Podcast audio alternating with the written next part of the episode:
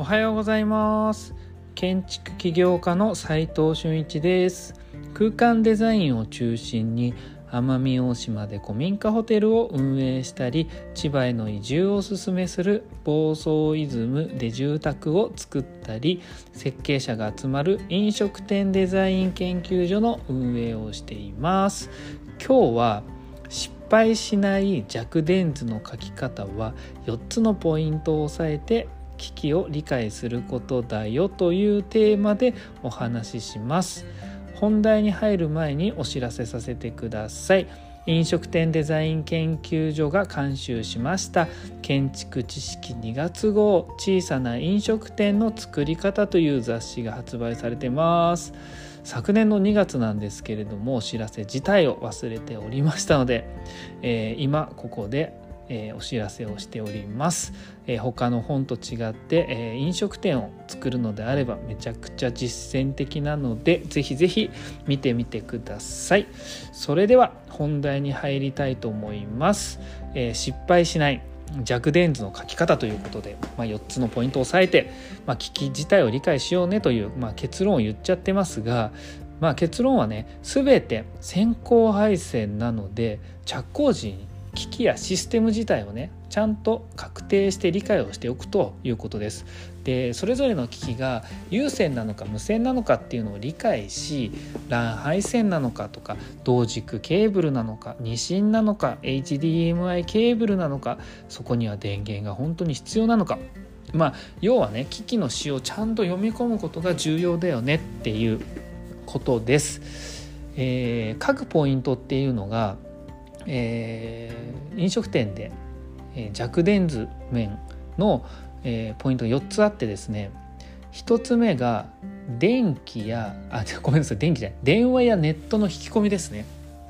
で電話やネットの引き込みって、えー、NTT さんとか、まあ、電話ですよね大体は。でどこから引き込まれていてそこにはネットを、まあ、要はターミナルアダプタとかハブがついてるとそこから分岐するハブがあったりとか。でターミナルアダプターはどこにこう入れていくかと。でそこを置き場所をしっかり決めてそこまでの、まあ、配管ルートを、え、CD 管でこう用意しておく必要性があるわけで、えーまあ、レジだったりバックヤードだったりするわけなんですけれどもまずそこまで、まあ、CD 管、まあ、トンネルようなもんです。配線トンネルみたいなものをまあ作っておきますと。でえー、ネットの引き込み電話って今一緒だったりテレビも一緒だったり、まあ、なんかするわけですよね。どんな契約をするのかフレッツ光なのか何なのかっていうのはちゃんとお客様と確認をしておいてそこにはもちろん電源が必要ですし結構量は必要ですよね。えー、それで、えー、その設置場所に必要な線を用意しておくと。でその次にですね、え、レジや決済システムとかなんですよね。お客様がこれレジっていうかレジ台とか、まあ、バックヤード、えーと、テーブルチェックの時はバックヤードに入ってきますけれども厨房とかね。そのレジとか決済システムってどうどういうものなのか。iPad で無線で w i f i で飛ばしてやるものなのか。もしくは有線のレジ。有線っつったらもちろん、えーと、LAN の配線が必要で LAN の配線が必要でそれに対してレジをつなげて、え使うものなのか。あとはキッチンプリンターっていうのもあってそのメニューポスシステムですよね。レジと連動していて、えー、注文を受けてピピって押したら、えー、厨房とかドリンク場に、えー、キッチンプリンターから、まあ、レシートのような、まあ、指示が出てくると。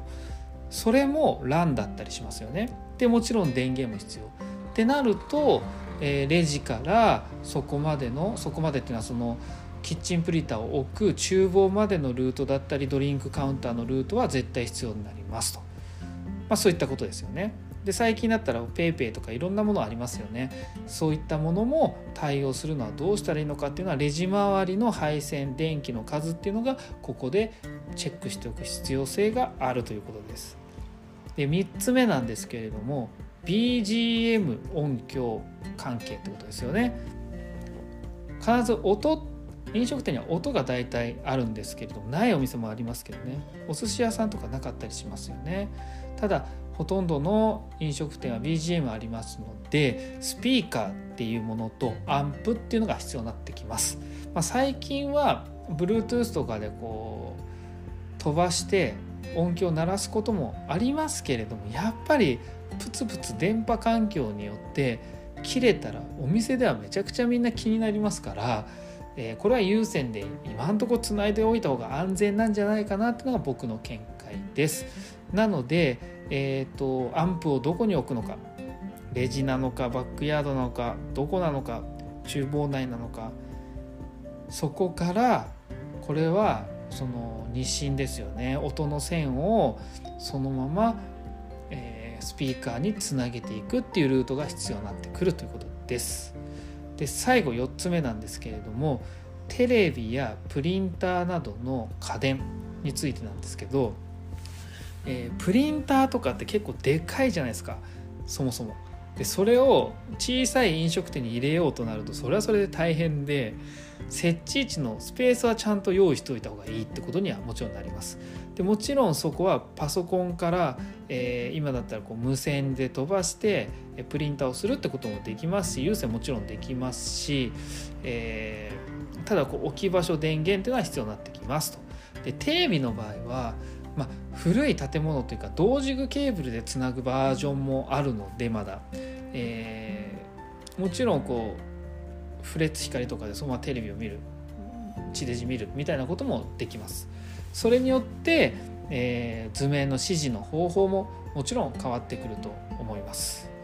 でこの4つのポイントを意識しながらしっかり図面を描くことで間違いのない弱電図弱電配線をすることができますだからこう系統図とかって書いておくとこっからこっちの方には LAN が必要 HDMI が必要。さっきのテレビとかね HDMI と例えば何、えー、て言うんですかね、えー、パソコンでそこの映像を映したいとかってなったらねそれはそれ必要ですしプロジェクターでテレビを映したいってなったらそれはそれで必要ですしそれが無線なのか有線なのかちゃんと無線対応してるのかどうかによってもこの図面って結構変わってくるので入れよう導入しようと思っている機器を1個ずつちゃんと何で接続するかっていうのを確認しながら図面を書くっていう必要性があります。今日はですね失敗しない弱電図の書き方は4つのポイントを押さえて危機を理解することですよというテーマでお話ししてみましたいかがでしたでしょうか、まあ、結論はねやっぱり着工時に機器やシステムちゃんと確定してそれぞれの機器が有線か無線かとかっていう内容を確認した上で配線の種類 LAN ケーブルえ同軸ケーブル二進なのか、え HDMI ケーブルなのかなどなどなど電源必要なのか、えちゃんと機器の仕様を読み込むことが重要だっていうことです。え実務で学べるインテリアデザインの学校隠れ家では非公開の LINE グループに入っていただき設計者施工者のやり取りを見て学んでもらっています。え、設計者としてね自ら仕事を取っていきたいなと思ってる方はぜひぜひお声がけください。まずは LINE のオープンチャットの方を覗いてみてください。それでは今日しかない大切な時間を全力で楽しみましょう。建築起業家の斉藤俊一でした。ではまた。